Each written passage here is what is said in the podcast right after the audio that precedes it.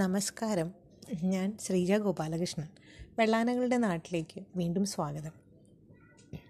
സുന്ദരമായൊരു കാലം. ദാരിദ്ര്യവും ഇച്ഛാഭംഗങ്ങളും ഒക്കെ ഉണ്ടായിരുന്നെങ്കിലും വളരെ ദൂരം പോകാനുള്ള ഊർജം, ജീവിതത്തെക്കുറിച്ചിട്ടുള്ള സ്വപ്നങ്ങൾ നൽകിയിരുന്ന സുന്ദര സുരഭിലമായ സ്കൂൾ കാലം നമ്മളുടെ ഒക്കെ ഉള്ളിൽ എപ്പോഴും സുവർണകാലമായി മനസ്സിൻ്റെ കോണിൽ നിറഞ്ഞു തുളുമ്പി നിൽക്കുന്ന ധാരാളം ഓർമ്മകൾ സമ്മാനിച്ച കാലം. ആ കാലത്തെക്കുറിച്ച്, ഓർമ്മകളെക്കുറിച്ച് എത്ര പറഞ്ഞാലും മതിയാകില്ല. ഇന്ന് നമുക്ക് അത്തരത്തിലുള്ള കുറച്ച് ഓർമ്മകളെക്കുറിച്ച് അയവിറക്കാം. സ്കൂൾ കാലത്തെ ഏറ്റവും മനോഹരമായ കാര്യം സ്കൂളിലേക്ക് പോകുന്നതും തിരിച്ചു വരുന്നതുമായിട്ടുള്ള യാത്രകളാണ്.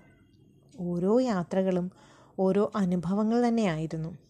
ഇന്നത്തെ കുട്ടികൾ ഒരുപാട് മിസ് ചെയ്യുന്നതും ഈ യാത്രകൾ തന്നെയല്ലേ?